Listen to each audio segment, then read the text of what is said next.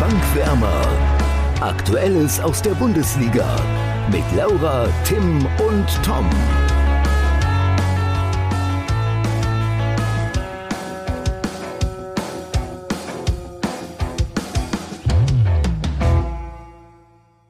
Montagabend, Nikolaus.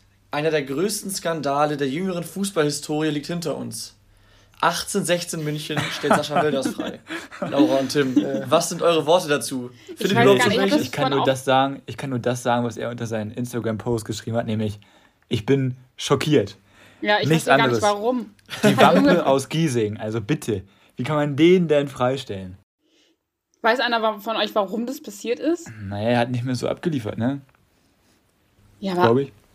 Ihm wurde mitgeteilt, dass er halt sportlich nicht mehr so gefragt ist, aber ich habe jetzt auch drei, Ta äh, drei Spiele in Folge nicht getroffen. Trotzdem ist er immer noch der dritterfolgreichste Torschütze von 1860, meine ich. Ja, also, und dazu muss man sagen, 1860, äh, bei denen läuft es generell nicht überragend. Und er ist Kapitän. Ja, also deswegen ne? finde ich also, halt so absolut krass. Das macht eigentlich für mich gar keinen Sinn, warum man das macht. Ja. Es war natürlich, es war natürlich mehr ein, ein Scherz, dieser Einstieg. Also klar, ein bisschen ernst gemeint, aber ähm, das Ganze, das künstlich aufgebauscht. Quatsch. Ich würde sagen, wir äh, entfernen uns von der dritten Liga und kommen direkt zur Bundesliga und zum Topspiel. Denn da gab es ja auch ein, zwei Skandälchen, wenn man es so nennen möchte. Ja, der Skandal erstmal ist, Laura hat schon wieder gewonnen. Das ist doch kein Skandal. ähm, das ist einfach vernünftig. Weil Laura die einzige ist, die auf Bayern gesetzt hat. Ähm, wir wissen alle, wie das Spiel ausgegangen ist. 2 zu 3. Laura tippt 1 zu 2. Tom hat mutig auf die Dortmunder gesetzt, 2 zu 1. Und ich war eigentlich super nah dran, wenn nicht Zweier wäre, ja. 1-1. äh, ähm, somit baut Laura ihre Führung aus, hat jetzt fünf Punkte und Tom und ich jeweils drei. Aber, ähm, also, ich, also ich war richtig glücklich, als ich das Spiel gesehen habe. Abgeschlagen auf dem letzten Platz, ne?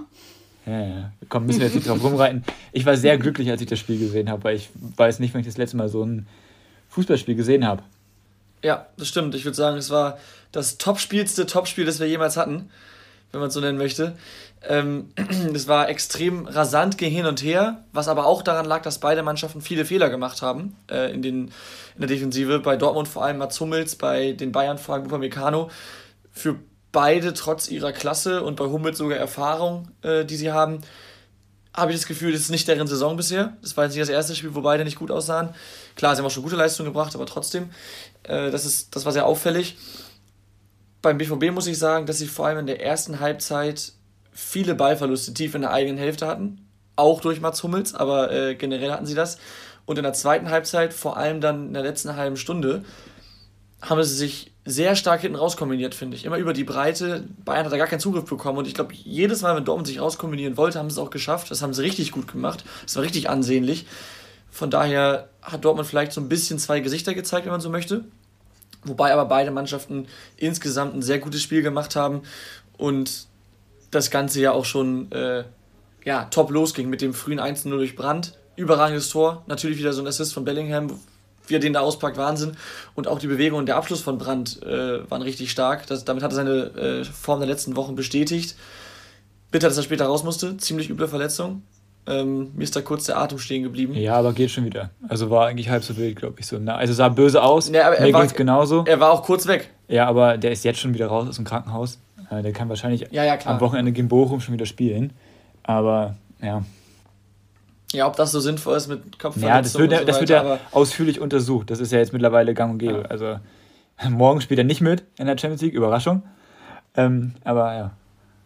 Ja, ja ich habe da, hab da letztens, wo wir jetzt beim Thema Kopfverletzung sind, ich habe da letztens noch im äh, NDR, war das glaube ich, eine Doku gesehen. Ähm, müsste online auch zu finden sein auf der NDR-Seite. Äh, Thema Kopfverletzung, ähm, wo halt dieses eine Spiel in Schottland war es, glaube ich, ausgetragen wurde, ohne Kopfballspiel und da wurde halt eben generell das Thema Kopfverletzung auch, auch angeschnitten.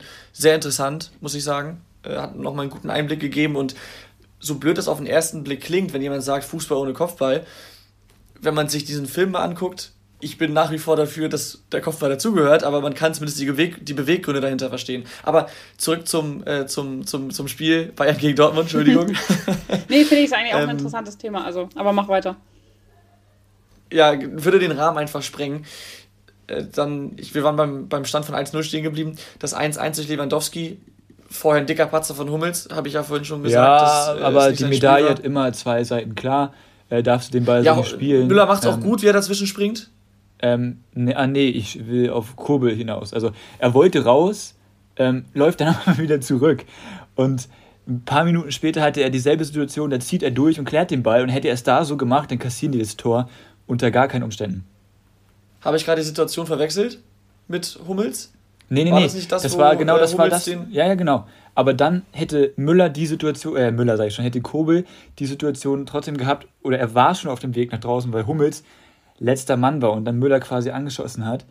Ähm, und Müller meinte selbst, Kobel hat mir in die Augen geschaut und hatte dann Angst und ist dann wieder zurück ins Tor gelaufen. Ähm, aber hätte er durchziehen müssen. Also klar darf das von Hummels nie im Leben passieren, ja. aber muss man immer mal wieder mit rechnen auch. Gerade wenn du so riskant spielst. Ja, gut, stimmt. Ja, okay, dann äh, sagen wir mal, es war nicht nur Hummels, der schuld war. Wenn Hummels den Ball normal rausdrischt, ja. passiert da nichts, egal wo Kobel rumrennt. Ich wollte es nur dazu sagen. Ja, ist, ist ja dein gutes Recht. Ähm, dann, wer mir auch richtig gut gefallen hat, und dann das nicht nur wegen des Tores zum 2 zu 1 war Kingsley Coman, der hat da richtig Betrieb gemacht über rechts. Ich glaube, das war das, das stärkste Spiel von ihm bei Bayern, das ich seit gefühlt immer gesehen habe, ehrlich gesagt.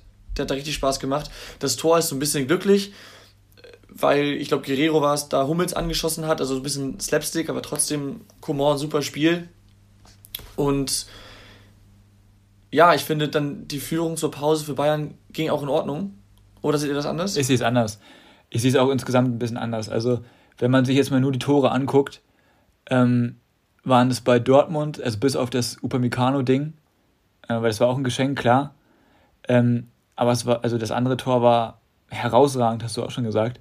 Und ich fand, ähm, Bayern hatte zwar insgesamt mehr vom Spiel und man hat gemerkt, dass sie die reifere Mannschaft sind. Ähm, aber Dortmund, sobald sie mal die Tiefe gesucht haben, das haben sie so gut gemacht, das habe ich lange nicht mehr so gut gesehen. Und da war ein Zug in jedem Angriff, dass man, also ich hatte die ganze Zeit das Gefühl, Dortmund ist, selbst wenn sie oder am eigenen 16er verteidigt haben, dass sie trotzdem aus der Situation heraus jederzeit ein Tor erzielen können.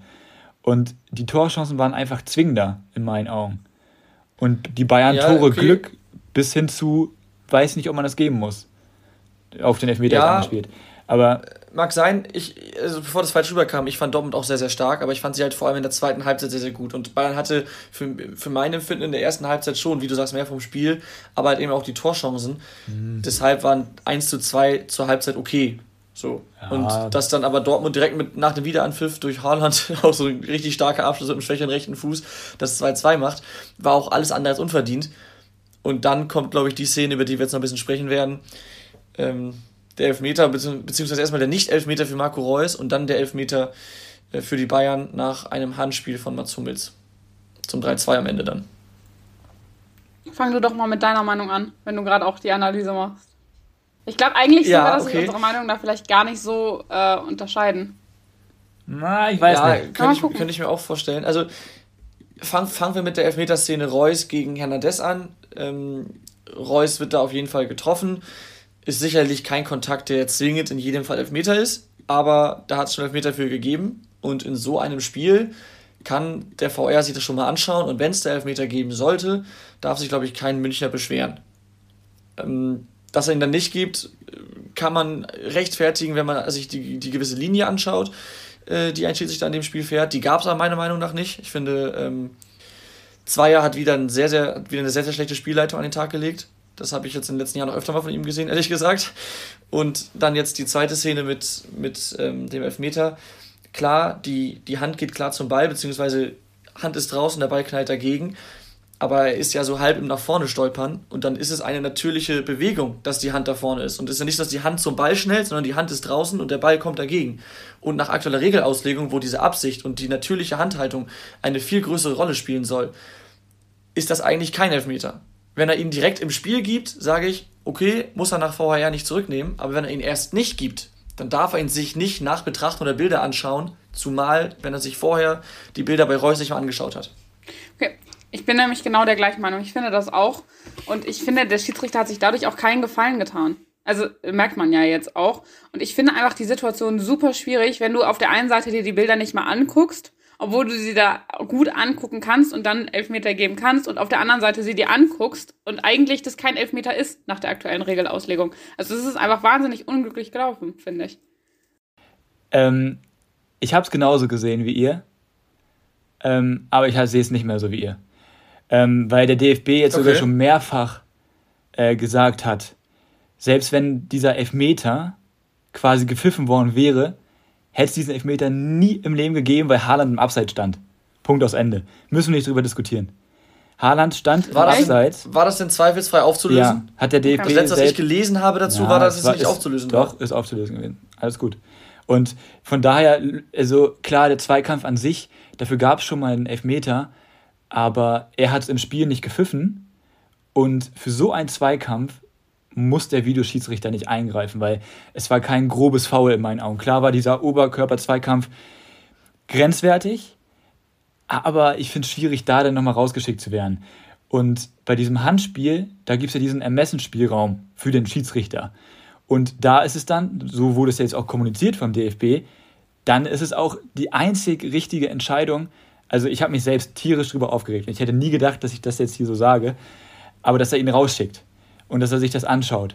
Und eigentlich, wenn er seine Linie, die es nicht gab, die, das, das unterschreibe ich, er hatte keine Linie in diesem Spiel und alle 50-50-Entscheidungen gingen für Bayern, äh, zugunsten, oder, oder wurden zugunsten von Bayern entschieden. Wenn ich mich an das Foul von Chan äh, erinnere, bekommt er direkt die gelbe Karte gegen Lewandowski. Tolisso, ich weiß nicht mehr, wen er von hinten umgrätscht, grätscht ihn übel um, macht noch zwei weitere Fouls, sieht keine gelbe Karte. Und dann, das stand so, das war komisch. So, und dann hätte ich mich halt nicht gewundert, wenn er gesagt hätte, okay, nee, kein Elfmeter.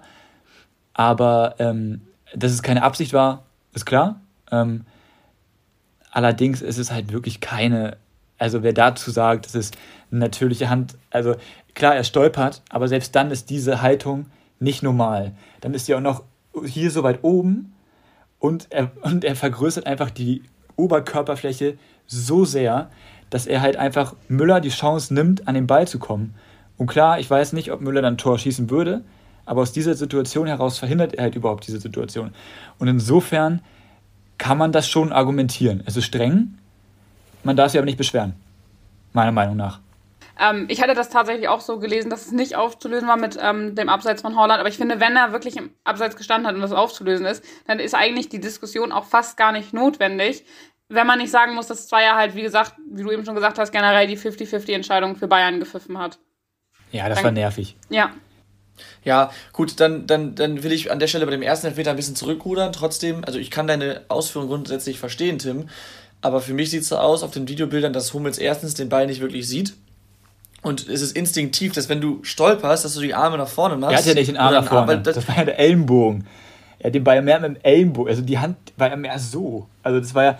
Ja, aber das ist ja auch eine Bewegung. Du gehst ja irgendwie so raus. Ja, aber so du fällst du ja nicht. Drückst dich ja nicht so weg. Das ist keine natürliche. Also wer so fällt, der fällt naja. komisch. Wie will naja, das denn ab? Du fällst ja nicht so. Also du fällst nicht so, aber du fängst ja so mit dem Arm an. Also so nach vorne. Du schiebst den Arm so über den Ellbogen raus. Du schiebst ihn ja nicht aus dem von der, so von der Brust weg. Ich sehe die Zuhörer nicht, was ich gerade in die Kamera mache, aber du schiebst ja nicht so den Arm raus, sondern schon so. Und da geht der Ellbogen anfangs schon mit, bevor die Hand halt ganz nach vorne schiebt.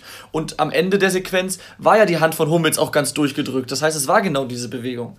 Genau, du kommst halt aus dem Ellenbogen raus und streckst den dann so zur Seite, genau, ja. Also, also, es versteht, also versteht mich nicht falsch. Ich hätte selbst, in der Situation habe ich selbst gesagt, boah, bitte gib da jetzt keinen Elfmeter. Aber selbst, hier, wie heißen die, Colinas Erm oder so? Die Schiedsrichter-Experten, ja. mhm. selbst die haben jetzt gesagt, dass es vertretbar ist. Und dann tue ich es mir halt schwer zu sagen, es ist kein Elfmeter, weil klar möchte ich, dass die Bundesliga spannend ist, aber muss man vielleicht versuchen, diese Anti-Bayern-Brille so ein bisschen abzunehmen, tatsächlich. Auch wenn es schwerfällt. Obwohl ich habe, also das klingt jetzt auch ein bisschen. Dann sollten die Schiedsrichter die Pro-Bayern-Brille abnehmen. Ja, ja oder ich habe vielleicht, ja. ich habe vielleicht auch ein bisschen das Gefühl, dass es in dem Spiel weniger darum ging, dass es jetzt die Bayern waren, sondern dass Felix Zweier halt allgemein jetzt auch in der Kritik steht. Also das und, ist und vielmehr hat mich diese gelb-rote Karte gegen Rose gewundert, wenn ich da jetzt mal drüber sprechen darf. Weil naja, so da, wie der abgegangen da ist. da hat, sich, da hat aber keiner was zu gesagt. Nein, der also Zweier ist zweimal rausgegangen. Einmal die gelbe Karte gezeigt und einmal gelb-rot gezeigt. So wie ich es kenne, wird zumindest erstmal das Gespräch gesucht. Versucht den Trainer zu beruhigen. Oder es wird. Oder es wird, ja, aber das kommt drauf an. Oder es wird zum Kapitän hingegangen und gesagt, ey, beruhig dich jetzt mal. Und dann finde ich es halt auch schon komisch bei zwei Aktionen, du stehst zweimal mit dem Trainer in Kontakt und das passt nämlich zu dem, was Haaland gesagt hat, dass er einfach arrogant war auf dem Platz. So schätze ich ihn noch ein. Ähm, dass er einfach mit, mit so einer Nase, die hier oben ist, ja, äh, dann einfach die gelb-rote Karte zeigt. Fand ich übertrieben. Ja. Ja, äh, also wie, du hast recht, man kann auch Trainer oder Verantwortlicher für Bank erstmal ermahnen. Macht man in der Regel. Aber je auch. nachdem, was Rose da gesagt und was er gemacht hat und die genauen Wortlaute werden jetzt nicht übermittelt worden sein bisher, je nachdem, was er gesagt hat, äh, kannst du auch direkt die gelbe Karte zeigen. Also deswegen weiß ich jetzt nicht genau, also wenn er wirklich einfach nur da geschimpft hat wie ein Rohrspatz und einfach sich nur aufgeregt hat und zu impulsiv war, dann muss er ihn erstmal ermahnen, gebe ich dir recht, aber vielleicht sind auch Sachen gefallen oder so, ich habe gesehen, wie er den Daumen hochgehalten hat und so provoka also das war beim provokant sarkastisch. Das war bei Gelbrot okay, provokant sarkastisch war. Da musst du nicht ermahnen, da kannst du direkt Gelb für geben, finde ich. Und bei der ersten gelben Karte, habe ich weiß jetzt nicht genau, was da war, aber im Zweifelsfall kannst du auch da direkt Gelb geben. Und dann, ja, wo kommt man denn dahin? Ich will man muss Rose, das Gespräch Ich will da jetzt Rose nicht vorwerfen, warte kurz, ich will da jetzt Rose nicht vorwerfen, dass er sich nicht im Griff hatte, aber eventuell hat das hinten, hat es am Ende auch verdient gehabt. Oder Je nachdem, was vorgefallen ist, ne? wie gesagt. Kann ja auch sein, dass er im Zweifel nur gesagt hat, äh, wie schlecht pfeifst du denn? Und zwar ja sich davon halt extrem angegriffen gefühlt hat. Und dann hätte es halt. Aber dafür darf er eigentlich keine Gelb geben. Weil das ist im Prinzip, blöd gesagt, das ist nur eine Frage. Ja, ja, aber das meine ich, wie empfindlich war. Und wenn, wenn er halt sehr arrogant ist und sich davon so angegriffen fühlt, dann gibt er halt die gelbe, weil er halt kann. Weißt du, was ich meine? Also so, man weiß halt nicht, was er ja, gesagt gut. hat und wie die Situation zustande gekommen ist, aber ich gebe Tim recht, es ist eigentlich schon sehr, sehr schnell gewesen. Ja. Okay, dann lass uns vielleicht noch eine letzte Sache zu diesem Spiel sagen und dann müssen wir, glaube ich, drüber sprechen. Und zwar könnten wir da ein, einmal noch ein Zitat einbetten. Das habe ich auch gedacht, als ich es gelesen habe. Ein absolutes Zitat der Woche. genau, was er zu Zweier gesagt hat. Er hat nämlich gesagt, man gibt einem Schiedsrichter, der schon mal ein Spiel verschoben hat, das größte Spiel in Deutschland. Was soll man da erwarten? Ja, was sagt ihr zur Aussage?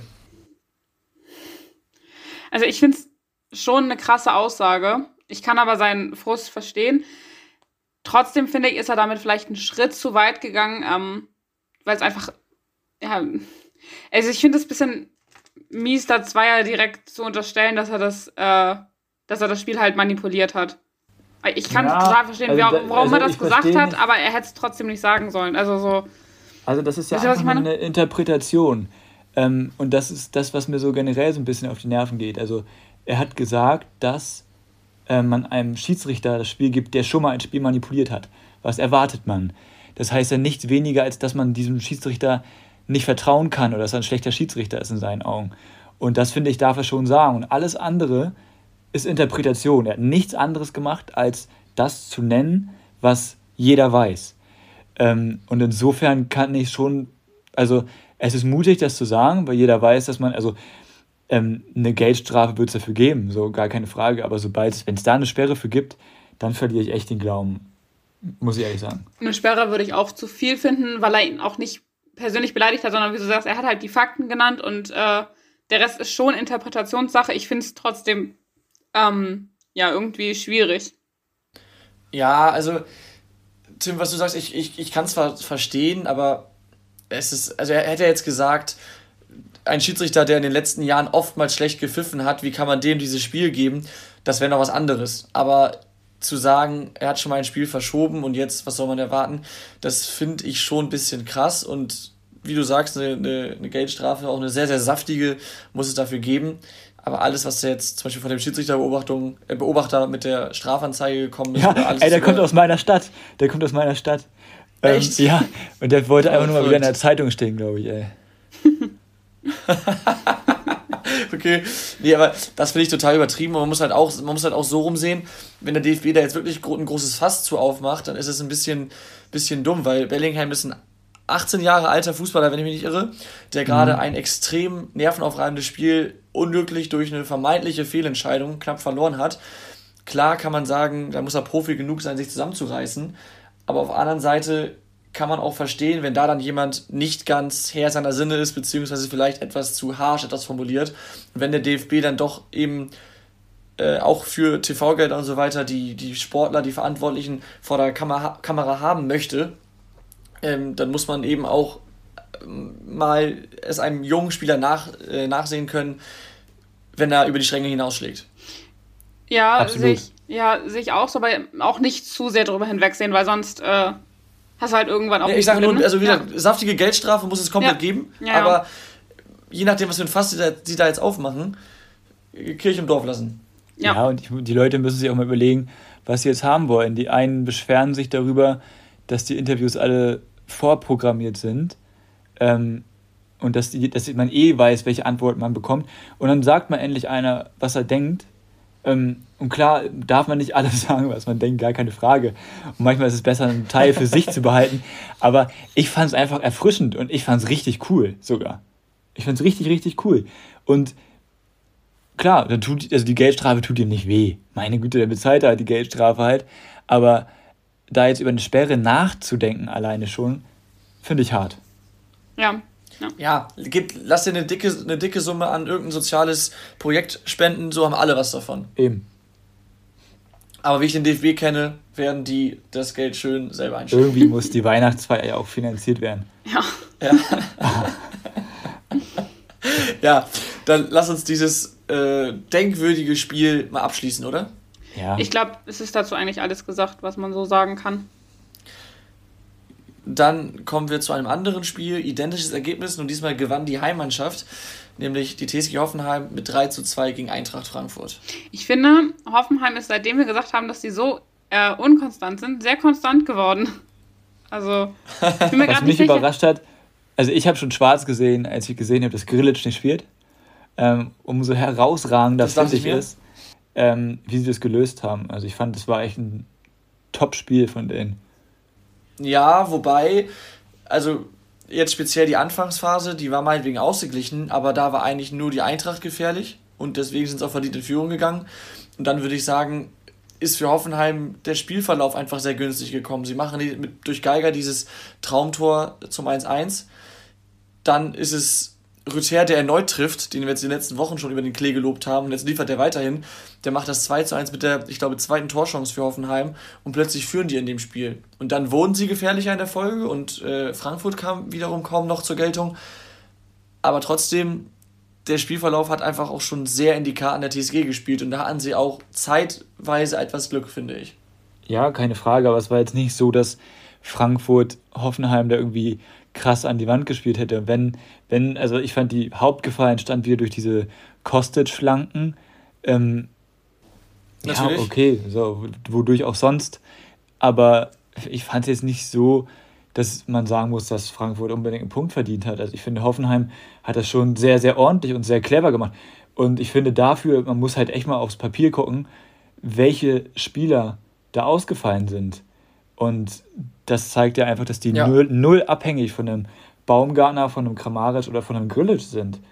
Ähm, was halt alles äh, Stammspieler sind. Ich gebe dir auch, sorry, wolltest du noch was sagen? Nee, nee, nee. Ich, ich gebe dir auch recht, dass hinten raus auf jeden Fall der Sieg verdient war. Gerade wenn man mal schaut, Frankfurt, die haben zwar einiges versucht, vor allem über ihren Philipp Kostic, aber von 17 Schüssen gingen nur zwei aufs Tor. Und wenn du nur zwei Schüsse auf das Tor bringst, gehen in der Regel auch nur zwei rein, maximal. Von daher, also aus Frankfurter Sicht jetzt, ne? Von daher schon verdienter Sieg für Hoffenheim. Ich meine, nur einfach in der Entstehung etwas glücklich, weil sie im Anfangs eigentlich nicht so sehr, nicht unbedingt gut im Spiel waren und dann halt einfach durch diese, durch diese Tore sich selbst ins Spiel bringen. Aber dann hinten raus auf jeden Fall verdient, sehe ich genauso wie du, vor allem wenn man bedenkt, wer alles ausgefallen ist. Ja. Äh, ich finde Hoffenheim auf jeden Fall momentan ziemlich stark und ich finde, die stehen jetzt auf dem fünften Tabellenplatz auch nicht unverdient. Champions also League. Ruft. Ja, die haben echt gut also, gespielt in den letzten Wochen. Und wie du schon sagst, es ist halt auch eine Qualität, wenn du Stammspieler wie Grilic und Kramaric einfach ähm, ja, nicht ersetzen kannst, aber wenn nicht auffällt, auffällt, dass die fehlen. Ja, und ich finde, was ja viele Trainer immer betonen, wenn sie eine Mannschaft übernehmen, äh, so ein Prozess, das dauert nicht eine Sommervorbereitung, das dauert nicht eine halbe Saison, das dauert ein Jahr oder länger. Und ähm, Sebastian Hoeneß ist jetzt seit der vorherigen Saison oder seit Beginn der vorherigen Saison da im Amt. Und die erste Saison war schwierig mit vielen Auf und Abs. Auch die Anfangsphase dieser Saison war schwierig mit vielen Auf und Abs. Stichwort Wundertüte.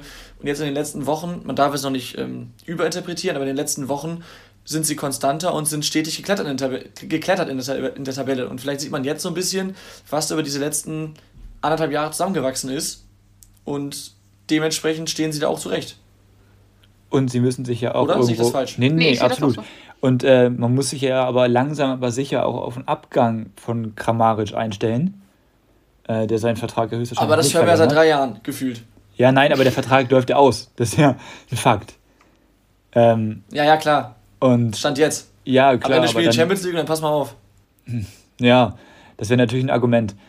Ähm, na, wobei seine Freundin studiert da, habe ich gehört. Äh, das ist natürlich auch immer nochmal ein Argument, wenn die Chefin dann da auch noch in der Nähe äh, studiert. ja, das stimmt. Das stimmt. Wollen wir direkt zum nächsten Spiel kommen und da tut mir das Herz weh. Ja, lass uns zum nächsten Spiel kommen. Also zu deinem gebrochenen äh, Floko-Herz. Ja, du sagst es. Meine Wölfe haben desolat mit äh, 0 zu 3 in Mainz verloren. Und haben, wie auch in den letzten Spielen, ich glaube, es sind jetzt seit vier Spielen sieglos, meine Wölfe, unter meinem Floko. Äh, nee, jetzt mal im Ernst, haben seit vier Spielen äh, nicht mehr gewinnen können. Und da zeichnet sich natürlich schon ein kleiner Trend ab nach dem so guten Start und auch jetzt gegen Mainz. Du kannst auch mal mit Pech 3-0 verlieren, aber das war einfach kein gutes Spiel. Also gut, sie hatten schon Pech, dass Mainz eben diesen Blitzstart hat mit diesen zwei frühen Toren, dass sie nach vier Minuten 2-0 führen. Das hast du nicht, hast du nicht jedes Mal. Aber nee. sie waren selbst auch kaum gefährlich. Und was, was Kofeld auch moniert hat, dass einfach die Intensität fehlte. Und was vielleicht auch ein bisschen dafür spricht, ist die Statistik in der Laufleistung. Wolfsburg ist nur knapp 104 Kilometer gelaufen. Ich habe jetzt keinen Vergleich zu den bisherigen Spielen, aber das ist, klingt für mich, für eine Bundesligamannschaft, mal mindestens 10 km/h, vielleicht sogar mehr zu wenig. Äh, 10 km/h, 10 Kilometer. Kilometer. ja, aber man muss auch dazu sagen, es war halt auch einfach technisch und in allen Belangen einfach nicht gut. Wenn ich mir Burgs anschaue, der dann auch ausgewechselt wurde, ähm, der hat ja keinen vernünftigen Pass an den Mann gebracht. Gefühlt. Also ist ist natürlich ein bisschen überspitzt, ja. Ähm, aber ich finde das schon, mich hat es erschrocken. Natürlich äh, muss man natürlich auch dann mit diesem Schock umgehen, dass man so früh 2 0 hinten liegt. Nicht einfach. Ähm, ja, aber ich weiß nicht. Als du kannst Champions dann auch mit 6 zu 0 verlieren, ne? Grüße nach Gladbach. Ja. Oder 1 zu 7, Grüße nach Fürth. Aber das ist ja auch nichts Neues. Aber, Ganz genau, ja. Ähm, aber von einem Champions League-Teilnehmer und die haben ja auch den Anspruch, dort wiederzuspielen eigentlich, kann man schon erwarten, dass man so einen Schock in Mainz wegstecken kann. Um zumindest vielleicht ja. ein bisschen Ergebniskosmetik zu, zu machen. So. Und, oder einfach das 2 zu 0 zu halten und gut, wenn nicht mehr drin ist an dem Tag. Manchmal ist es ja so, dass einfach nichts funktioniert. Aber schwierig. Ja, genau, du sagst, manchmal ist es so, dass nichts funktioniert, aber wie gesagt, die, die letzten vier Spiele waren jetzt allesamt nicht gut.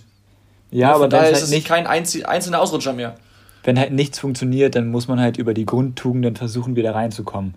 Und das hat ja auch nicht ja, funktioniert. Ja, das, das sowieso, das sowieso. So, äh, ich meine ich mein so generell Stichwort einzelne Ausrutscher, das war es halt ja. halt nicht. Ja, es ist momentan eine schwierige Situation für die Wölfe. Also jetzt auch nur noch Tabellenachter, das ist schon ähm, nicht ja, so, wie man sich das vorstellt. Das hat aber nichts zu bedeuten. Ja. Die Tabelle ist so eng. Also. Ja, aber trotzdem ist es. Drei nicht... Punkte hinterm fünften, ne? Also von daher. Ja, okay. Okay, Eben. ich nehme es zurück, aber trotzdem ist momentan die Situation nicht so, wie du dir das vorstellst. Ja, aber die nee, Saison genau. ist noch lang. Nach, nach 14 Spielen nur 20 Punkte. Tim, lass uns noch ein Spiel angucken und ich spreche jetzt vor allem dich an, weil es da um deine Hertha geht und ich habe gerade gedacht, vielleicht auch dein VfB mit deinem Taifun. ja, also ich weiß nicht, ähm, wie man das Ganze einordnen soll. Also so, man liegt 2-0 hinten früh und was, also wie die Gegentore auch gefallen sind. Also man hat gemerkt, dass Hertha ein bisschen aktiver war am Ball oder im Ballbesitz, finde ich. Ähm, hat dann aber nach Ballverlusten stand man halt so unfassbar offen, hat überhaupt keine Restverteidigung, gar nichts, dass man halt zwei Kontergegentore kassiert hat. Was mich dann allerdings beeindruckt hat, war die Reaktion. Weil dann kamen sie, finde ich, immer besser ins Spiel, machen ein Tor, was dann nicht zählt, zu Recht, gar keine Frage, weil äh, der Rieder da im Abseits vom Tor aber drum turnt. Aber äh, dann kommt Jovetic mit zwei richtig schönen Toren und Belfodil auch mit einer herausragenden Vorlage. Also ich finde, man kann das schon als erfolgreiches Debüt von Korkut sehen weil man einfach einen so frühen Nackenschlag gut weggesteckt hat. Und ich finde, man hat schon gesehen, dass da, wenn man den Ball hat, hatte man eine Idee. Und es ging nach vorne. Es ging nicht nur quer, quer, gucken, was passiert, sondern sie hatten sogar richtige Druckphasen, in denen Stuttgart überhaupt nicht mehr rauskam. Stuttgart hätte sich in meinen Augen nicht beschweren dürfen, wenn sie dieses Spiel verlieren. Ja, das stimmt. Klingt nach einer 2-0-Führung für den VfB ein bisschen seltsam, aber das stimmt. Ähm, Hertha ist dann zurück ins Spiel, nach, nach einem eher schwächeren Start, äh, ist zurück ins Spiel gekommen und Stuttgart hat äh, sehr stark nachgelassen. Und auf beiden Seiten gab es letztendlich auch so viele Fehler, warum es dann mit 2 zu 2 relativ torreich war, würde ich sagen, oder? Ja. Ja. Also die Angriffe waren halt auch einfach. Also die zwei Tore von Stuttgart, wie gesagt, da gab es keine Gegenwehr. Aber die von Hertha, die waren halt auch gut rausgespielt. Das muss man dann halt auch wirklich anerkennen. Ich finde, es war irgendwie ein typisches Spiel von beiden Mannschaften, die so die ganze Saison beschreiben. Also es war nicht richtig nee, gut, aber es war auch kein nicht. typisches Hertha-Spiel. 0,0. Ja, okay, okay, ja, aber ich meine jetzt auch das Ergebnis und wie das zustande gekommen ist. Ich meine nicht, sondern ich meine nicht das Taktische, sondern irgendwie so, das halt die ganze Saison beschreibt. Weißt du, dass es halt nicht so richtig gut läuft, aber auch nicht hundertprozentig ja. schlecht. So, das also ist das, was ich meine. Also, dass du halt einfach aber trotzdem Punkt, noch viel. Der bringt halt auch nicht viel, ne? Nee, also es bringt halt beiden überhaupt nichts. Deswegen ja. finde ich, ähm, ja, passt es irgendwie zur Saison. Ich meine nicht, dass das jetzt äh, taktisch bei der Hertha so war wie immer, weil es auch irgendwie blöd wäre nach einem Trainerwechsel, wenn man mal ganz das ehrlich stimmt, ist. Das stimmt natürlich. Stichwort Trainerwechsel, da wären wir beim nächsten Thema, nämlich bei RB Leipzig, die am Freitag schon mit 1 zu 2 in, äh, in Berlin bei Union verloren haben. Und infolgedessen ist Jesse Marsch zu Hause auf dem Sofa in der Quarantäne entlassen worden. Folgerichtig oder zu früh? Was sagt ihr? Ich finde es folgerichtig, zumal ja der Trainer auch schon nach dem zehnten Spieltag ähm, zu äh, Mitzlav, Mitzlav, ne? Minzlav. Minzlav, ja ähm, hingegangen ist und gesagt hat, er fühlt sich der Aufgabe nicht ganz gewachsen und den Ansprüchen. Ähm, es ist, also. Ah, also, darf ich da dir was sagen, Laura? Das war jetzt so nicht ganz richtig. Ja, ich habe es jetzt frei wiedergegeben. Das, das stimmt ja auch. Also, das wäre auch, das würde ja heißen, er fühlt sich nicht der Aufgabe gewachsen, eine Champions League-Mannschaft zu trainieren. Er hat einfach nur gesagt, und das war auch, also das war zum zehnten Spieltag und sogar noch früher, sogar noch am siebten Spieltag, kam er schon zu dem Minslav an und hat gesagt, ich weiß nicht, ob meine Spielidee zu diesem herausragenden Kader passt. Okay, ja. Ja, das meinte da, ich. hatte so das zusammengefasst ja, mit, äh, ja, ich hatte das zusammengefasst halt mit Dings, er fühlt sich der Aufgabe nicht gewachsen. Aber, ja, aber das, ja. das klingt das, ein bisschen das, anders. Ich wollte gerade ja, sagen, okay. das klingt ein bisschen gemein ja. auch, was, was ich ihm ungern unterstellen würde auch, weil ich finde, okay. er ist ein guter Trainer eigentlich. Aber ja, ja, sorry Laura, ich wollte das nur dazu sagen. Ja, nee. ich habe Laura unterbrochen. Ja, es ist, ähm, ich weiß nicht, es ist der erste Bundes also Trainerwechsel ähm, in der Bundesliga während der laufenden Saison bei Leipzig, was ich schon ehrlich gesagt ziemlich krass finde, weil die ja jetzt auch schon relativ lange dabei sind. Aber ich finde es folgerichtig aufgrund der. Ähm, Boah. Was ist? So lange sind sie nicht dabei, wahrscheinlich. Ja, also. Ja, jetzt nicht 20 relativ Jahre lange, so, also. Ich relativ lange, ja. Dafür, dass normalerweise eigentlich. Ja, egal, lass uns sich an Kleinigkeiten ja, aufhalten, Entschuldigung. Ähm, ich finde es folgerichtig, einfach weil bei Leipzig momentan die Leistung und die Ergebnisse beides nicht stimmt. Ähm, und deswegen finde ich, war es tatsächlich folgerichtig, den Trainer jetzt, den Trainer jetzt zu entlassen. Auch wenn es irgendwie unglücklich ist, dass der jetzt halt nicht da ist, aber das kannst du ja auch nicht ändern. Also, dass der halt in Quarantäne ist, so. Finde ich nicht. Ja. ja, es ist irgendwie ein blöder Zeitpunkt, aber ich finde es insgesamt folgerichtig. Ja, also wenn man sich nur mal die rohe Tabelle anschaut, äh, Leipzig 11. mit nach 14 Spieltagen mit nur 18 Punkten. Ein Punkt weniger als Bochum das übrigens, ist, was schon äh, krass ist. Ja, stimmt. Das kann man gut nochmal dazu sagen. Dann ist so ein Trainerwechsel schon irgendwo folgerichtig bei einem Verein mit diesen Ambitionen. Aber, und das und ist gerade bei Tim vor allem mit angeklungen, äh, oder bei euch beiden eigentlich, es ist nun mal ein ganz anderer Spielstil. Es ist einfach ein ganz anderer Spielstil. Und da braucht es Zeit, das haben wir vorhin bei Hoffenheim auch gesagt, es braucht Zeit, bis sich sowas festigt. Und es ist einfach eine ganz andere Art Fußball zu, zu spielen, jetzt noch unter Julian Nagelsmann. Und dann finde ich es ein bisschen inkonsequent, muss ich sagen. Entweder du sagst, wir gehen jetzt diesen Weg weiter und akzeptieren eine mittelmäßige Saison, um uns dann mit und dann unseren Spielstil weiter zu implementieren und vielleicht hinten raus noch die Europa League zu schaffen oder halt erst im nächsten Jahr wieder oben angreifen zu können ähm, oder man sagt halt nicht, man will diesen Spielstil unbedingt haben. und dann kann man den Trainer rausschmeißen. Aber wenn sie so für diesen äh, Spielstil sind, diesen RB-Spielstil, äh, den sie ja ähm, vereinsübergreifend äh, spielen wollen, dann ist es, wie gesagt, in meinen Augen inkonsequent, den Trainer jetzt rauszuschmeißen. Ähm, ich kann dir folgen, ich sehe es aber anders. Ähm, ich finde es zu äh, okay. sogar zu spät. Man hätte viel früher handeln müssen, weil es war das ja meine ich. Mal, es, ist in, sorry, es, war, es war ja nicht mal so, das meine ich dass das war, also sorry, ich will nur eine ganz kurze Sache sagen dazu. Ähm, er hat ja nicht ja. mal sogar komplett seinen Spielstil durchgezogen, sondern er hat gemerkt, okay, das klappt jetzt vielleicht nicht und du kannst nicht diesen RB-Fußball aus Österreich in Deutschland spielen.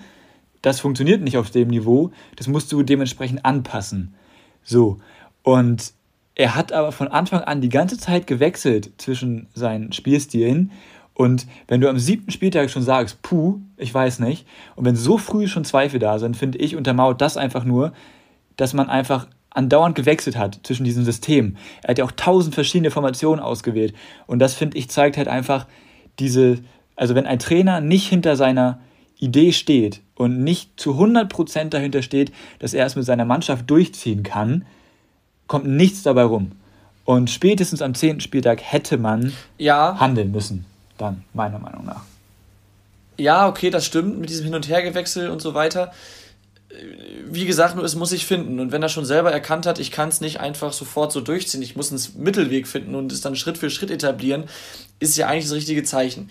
Dass er dann so viel wechselt, kann man ihm negativ auslegen. Aber das ist wieder dieser, dieser Punkt, dass es halt einfach, dass es einfach Zeit braucht. Und dann finde ich es halt, wie gesagt, einfach inkonsequent, jetzt wiederhole ich mich, Entschuldigung, dass man man hat ihn halt damals als Trainer geholt, weil man diesen, diesen RB-Spielstil haben wollte. Ich denke mal, man hat dann auch intern besprochen, äh, okay, wir müssen einen Mittelweg finden, erstmal, um, diese, um das äh, auch hier zu implementieren wieder. Aber dann muss, man's auch, muss man diesen Weg auch gehen und das länger als 14 Spiele. Oder ja, aber wenn, halt das, das, das, wenn der Trainer sich nicht sagst, sicher ist. Oder man muss halt deutlich, ja, ja, oder man muss es halt deutlich vorher beenden. Also entweder deutlich vorher beenden oder durchziehen. Ja, aber ich Aber nach 14 Spielen wo die halbe Saison fast rum ist, finde ich schwach. Du kannst aber nicht durchziehen, wenn der Trainer sagt, ich weiß nicht, ob das mit der Mannschaft und mir passt. Das ist keine Basis, auf der du bauen kannst. Das funktioniert nicht. Ja, aber er, er, hat auch gesagt, es passt mit dem Spielstil eventuell nicht, deswegen passe ich ihn an. Das ist was anderes. Ja, aber er hat das ja schon auch auf Oder gab es auch ein Problem mit der Mannschaft? Nee, also das wurde auch, ich habe vorhin die Pressekonferenz gesehen, da wurde es auch nochmal gesagt, zwischenmenschlich super Typ. Also wirklich, die kamen alle super gut miteinander aus aber es hat einfach von seiner Idee, Fußball zu spielen, 0,0 gepasst anscheinend. Weil, also vielleicht waren, war das, was Nagelsmann aufgebaut hat, auch einfach zu groß. Weil, also, also ein zu großer Umbruch. Sein, ja. Ähm, ja, also dann, dann würde es Zeit kosten. Ich verstehe ja deinen Punkt, Tom. Aber also ich finde es halt einfach, ich finde, du kannst nicht diesen ähm, Weg gehen, wenn jemand so sehr zweifelt. Das finde ich dann schwierig. Ja, hast du auch wieder einen Punkt. Lass uns mit Blick auf die Zeit den Spieltag abschließen, beziehungsweise zum Abschluss noch unser Spiel des Spieltags nennen. Können wir uns auch einig da sein, eigentlich oder? Absolut, da gibt es keine Diskussion, deswegen haben wir es vorhin auch übergangen wahrscheinlich, denn es kann nur das Topspiel sein, oder? Ja. Laura? Ist offensichtlich und alternativlos. Ich finde, ja doch, ja, ihr habt recht, es ist schon das Topspiel. Topspiel. Also, ja, das war schon das beste Gut. Spiel. Ja, okay. Ich hätte eigentlich ein anderes gehabt, aber ihr habt schon recht. Dann, was hattest du denn gehabt? Es ist aber eigentlich. Nee, egal. Ich, nee, egal. Ich sage, also es ist nicht so wichtig. Okay. Okay, ähm. okay. Dann kommen wir zum nächsten Spieltag und da zum Topspiel, Tim. Ja, da jetzt meine Frage, dadurch, dass wir eine englische Woche haben, tippen wir jetzt gleich beide Topspiele am Stück? Einfach? Ja, würde ich sagen. Das können wir gerne so machen, ja. Okay, also der 15. Spieltag am kommenden Wochenende. Äh, da ist unser Topspiel Dritter gegen, nee, gar nicht wahr, Vierter gegen Fünfter. Freiburg gegen Hoffenheim, wenn mich das nicht täuscht mit den Tabellenplätzen gerade. Ähm, ja, ist richtig. Laura, was tippst du? Ich kann nicht anders, ich muss auf meine Freiburger tippen. Ähm, das aber wahrscheinlich auch zu Recht. Ich sag, das wird ein 3-1 für Freiburg. In Freiburg. Okay. Ach shit. Ja, ich, ich habe hier auch 3-1 stehen tatsächlich. Äh, aus dem einfachen Grund, Freiburg hat sich warm geschossen in Gladbach und äh, die TSG ist auswärts eher schwach. Deswegen hatte ich auch 3-1. Jetzt muss ich umdisponieren. Hoffenheim wird ein Tor machen. Dann sage ich 2 zu 1. Ja, okay, entspannt. Die Punkte liegen auf der Straße. Ähm, also, klar hat Freiburg jetzt überzeugend gegen Gladbach gewonnen, aber Gladbach war halt auch schlecht, ne? muss man halt auch wirklich sagen. So schlecht ist Hoffenheim nicht.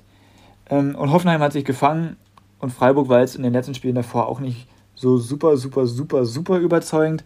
Deswegen wird es ein 2-2. So, und dann steht die englische Woche an. Unter der Woche, oh, ich glaube Mittwoch, ist auch egal, welcher Tag, ähm, Gladbach empfängt Frankfurt. Ist aber auch der Mittwoch. Also. Adi Hütter gegen seine alte Liebe, beide am Straucheln. Trotzdem ein Topspiel. Laura, dein Tipp bitte. Auch hier äh, muss ich natürlich auf meine Gladbacher tippen. Es wäre ein bisschen inkonsequent. Ähm, allerdings glaube ich, wird Dieses Wort, können wir das bitte mal aus dieser Folge streichen? Das nervt. Ich, ich sehe schon den Folgentitel. Nee, ich tippe 1 zu 0 für Gladbach. Okay. Ohne wirkliche Erklärung, weil eigentlich, glaube ich, ist die Eintracht momentan besser drauf, aber. No. Ja. Na, es Wer ist weiß. schwierig, aber 1-0 für Gladbach. Ja, ist natürlich schwierig zu tippen, wenn man jetzt nicht weiß oder erstmal abwarten muss, wie sie äh, jetzt am Wochenende performen werden. Die beiden sind Tabellennachbarn im unteren Mittelfeld mit größeren Ambitionen, nämlich Zwölfter und Dritter. Vor allem die Gladbacher werden sich das anders vorgestellt haben, aber die Frankfurter genauso. Und deswegen ähm, glaube ich, dass beide da natürlich auf Sieg gehen müssen eigentlich.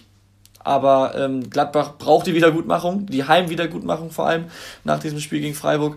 Und deswegen tippe ich auf ein 2 zu 1 für Gladbach. Ja, jetzt nicht so einfach. Jetzt weiß ich nicht, was ich machen soll. Ähm, ich tippe wieder unentschieden, weil wenn man mal das Freiburg-Spiel rausnimmt, also ich tippe 1 zu 1, ähm, irgendwie macht Boré bestimmt ein Tor nach irgendeiner Kostic-Flanke. Ähm, aber Gladbach ist ja eigentlich schon sehr heimstark. Haben auch einen grandiosen Stadionsprecher. Ähm, von daher bin ich da eigentlich ganz guter Dinge. Dann haben wir englische Woche auch getippt. Genau. Jo, genau. Und wir können vielleicht noch mal kurz zwei Spiele des 15. Spieltags, also des Spieltags am Wochenende anschauen. Da geht es einmal auch um die Gladbacher und um RB Leipzig, die dann halt eben ohne Jesse Marsch, beziehungsweise man muss ja eigentlich sagen, weiterhin ohne Jesse Marsch antreten werden. Und wir haben ja auch überlegt, ob das Top, das Topspiel sein kann, haben uns aber dann dagegen entschieden. Und da würde ich dann ja fast sagen, es ist sozusagen das Flop-Topspiel, oder? Ich würde auch sagen, das wäre sehr schwer zu tippen, ähm, weil man ja bei Leipzig jetzt auch gucken muss, wie, also wer da jetzt erstmal wo der Interimstrainer übernimmt. Also da haben Interimstrainer schon, ne? Der Co-Trainer? Bayer Lotzer macht's, ja. Ja, okay. Ähm, wie das jetzt funktioniert und bei Gladbach ist halt die Frage, wie die jetzt reagieren auf die Niederlage. Deswegen finde ich, wäre das sehr, sehr spannend auch zu tippen gewesen. Ähm, ich glaube, das wird ein entweder sehr, sehr schlechtes, spannendes Spiel oder ein gutes, spannendes Spiel. Auf jeden Fall wird es äh, spannend. Ja, die Qualität ist ja auf jeden Fall vorhanden da. Das darf man aber wirklich sagen. Und ich weiß nicht, vielleicht stellt Leipzig bis dahin einen neuen Trainer vor. Allerdings befürchte ich es ja tatsächlich, dass Bayer Lorzer bis zum Winter weitermacht. Ist ja schon hart, ey. Also, ja, boah. darf ich kurz eingrätschen? Ja. Ich habe vorhin gelesen, äh, Roger Schmidt war wohl ein Kandidat, aber der hat wohl abgesagt. Hat abgesagt. Beziehungsweise ja, das wird nichts. Ja. Ähm, deswegen, ich bin auch gespannt, ob da noch ein anderer Trainer vorgestellt wird und wenn ja, wann. Ja, da, da wurden vorhin auch ein, zwei Namen reingeworfen. Lucien Favre, Domenico Tedesco, beide vereinslos. Ähm, Bo Svensson wird auch immer wieder genannt, weil der natürlich auch aus dem RB-Kosmos kommt, aber natürlich auch einen Vertrag hat bis relativ lange in Mainz und auch glücklich ist. So. Und es wäre auch dumm von ähm, Mainz, wenn sie den, glaube ich, weggeben würden. Ja, eben. Also ich bin gespannt, was sie machen. Hier der Salzburg-Trainer, ich weiß gar nicht, wie er heißt, wird auch immer wieder genannt, der eine herausragende Statistik hat in Österreich. Aber ich bin echt gespannt, was Leipzig da macht. Aber ich bin der Meinung, man sollte nicht zu lange mit Bayer Leutzer weitermachen. Aber Gladbach gegen Leipzig war immer schon so ein Spiel, wo sich Gladbach meiner Meinung nach relativ schwer getan hat. Und in Leipzig war Leipzig ja auch eigentlich okay. Ähm, von daher, ich bin gespannt. Keine Ahnung. ja, ein weiteres Spiel noch und äh, da geht es mal wieder um die Hertha. Da könnte Korkut mit einem Sieg gegen Bielefeld plötzlich direkt mal einen sehr, sehr guten Start hinlegen mit vier Punkten. Gegen Bielefeld sollte es auch möglich sein. Und bei Bielefeld muss ich sagen, über die haben wir jetzt schon länger nicht mehr gesprochen, habe ich das Gefühl. die sind so bei diesen ganzen Mannschaften, die nicht Kräuter Fürth heißen, aber unten drin stecken, so ein bisschen das Sorgenkind, oder? Finde ich gar nicht. Ähm, ich mache mir da überhaupt keine Sorgen. Also, wenn die so weitermachen, also die Punkte fehlen leider, ja. Ich finde aber, die spielen einen tollen Fußball teilweise. Die haben Köln aber mal sowas von gegen die Wand gespielt. Und ich habe jetzt nicht das Gefühl, wenn Bielefeld spielt, oh oh, die könnten jetzt jeden Moment ein Gegentor kassieren, sondern das ist jedes Mal stabil, jedes Mal ein ordentliches Tempo drin. Ähm, die reißen sich jedes Mal wirklich den Hintern auf, aber die Punkte fehlen halt. Das ist das Problem. Ja, und wenn das halt so weitergeht, ist es halt nee, ärgerlich. Und irgendwann, am Ende. Ja, aber irgendwann hast du halt auch nicht mehr die Kraft, um dich in jedem Spiel so reinzuhauen, sag ich mal. Und wenn du dann immer die Punkte nicht mitnimmst, ist das halt auch super demotivierend, ne? Also. Ja, aber die sind ja total bescheiden. Die wissen, wer sie sind, wo sie herkommen. Ähm, ja, aber trotzdem hast du ja als Fußballer schon den Anspruch, wenn du dich richtig, oder als Sportler generell, wenn du dich richtig reinhaust und richtig viel investierst, dann auch irgendwann mal Punkte mitzunehmen. Und wenn du das halt nicht tust, dann hast du halt irgendwann auch, sag ich mal, nicht keinen Bock mehr, aber du investierst halt weniger. Naja, also ein Punkt gegen Köln ist jetzt schon okay. Ja, das, das habe ich ja gar nicht gemeint. Ich meinte nur langfristig auch. Ja.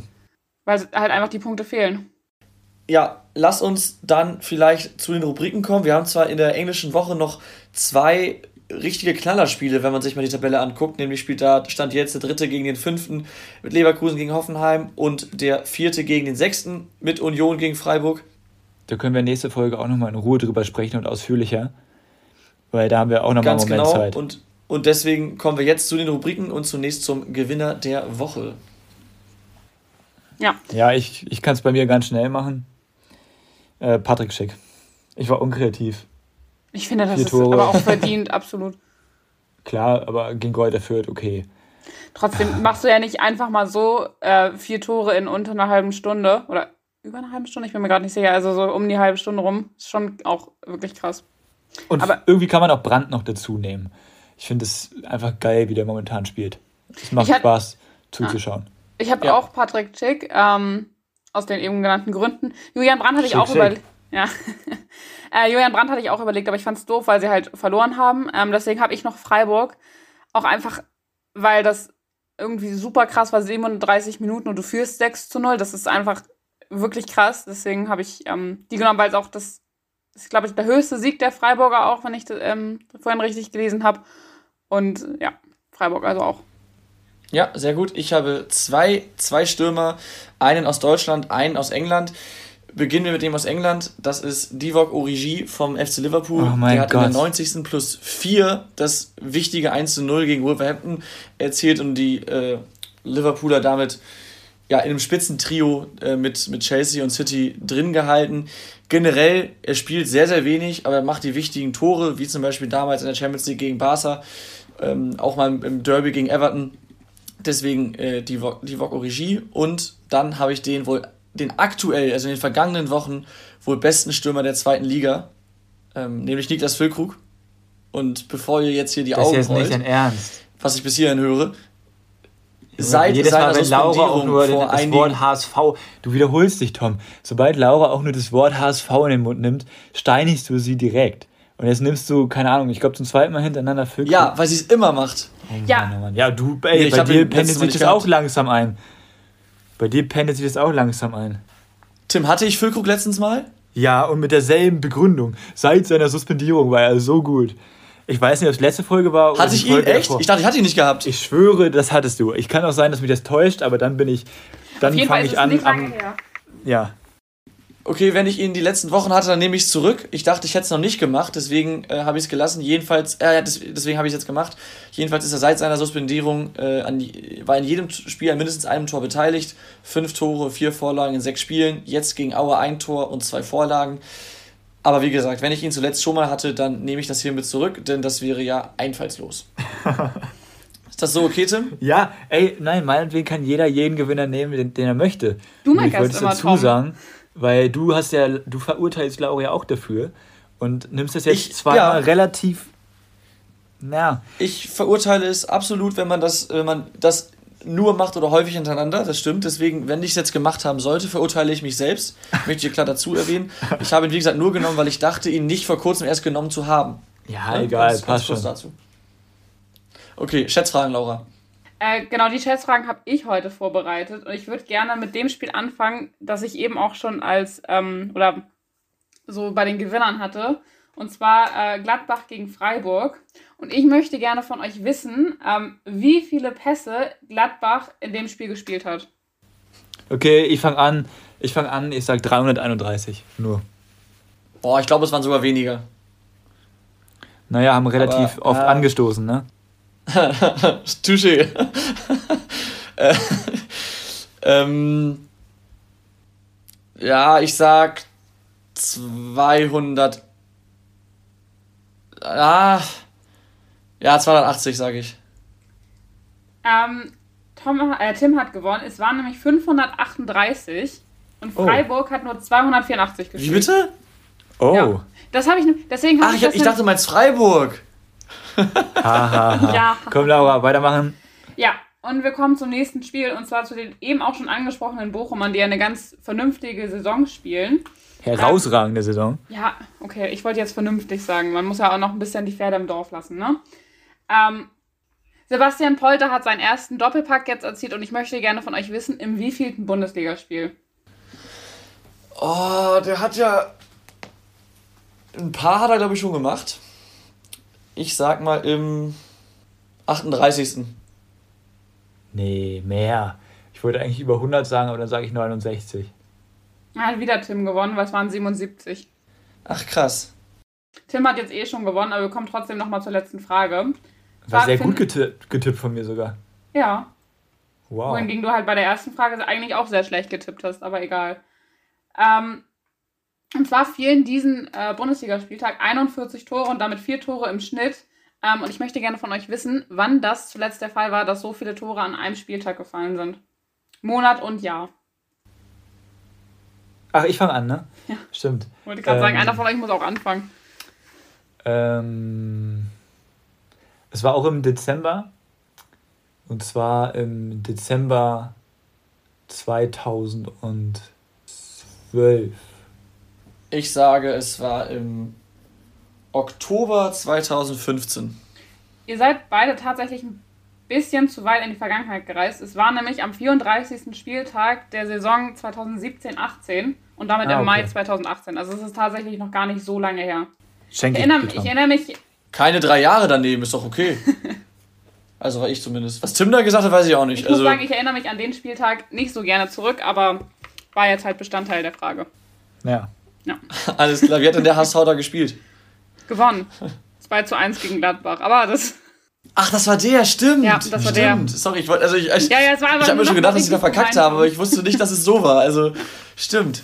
Ja, ja, Ja. Äh, schöne, schöne Schätzfragen, Laura, vor allem hinten raus. Ich habe zwar verloren, aber aufgrund dieser letzten Aussage fühle ich mich nicht ganz so schlecht. Liebe Zuhörer, vielen Dank fürs Einschalten. Wir hatten massive technische Probleme. Um nicht Tom zu hatte sagen, massive ich, ich hoffe, technische dass, äh, Probleme. Entschuldigung. ja, ich hoffe, das ist alles irgendwie im Schnitt zu bereinigen. Ich bin gespannt, was ich da dann irgendwie nachher höre, wenn ich mir die Folge dann noch, wenn ich die Folge nochmal vorsichtig durchgehe. Aber ja, vielen Dank und bis nächste Woche. Ciao, ciao. Haut rein. Tschüss. Die Bankwärmer. Aktuelles aus der Bundesliga. Mit Laura, Tim und Tom.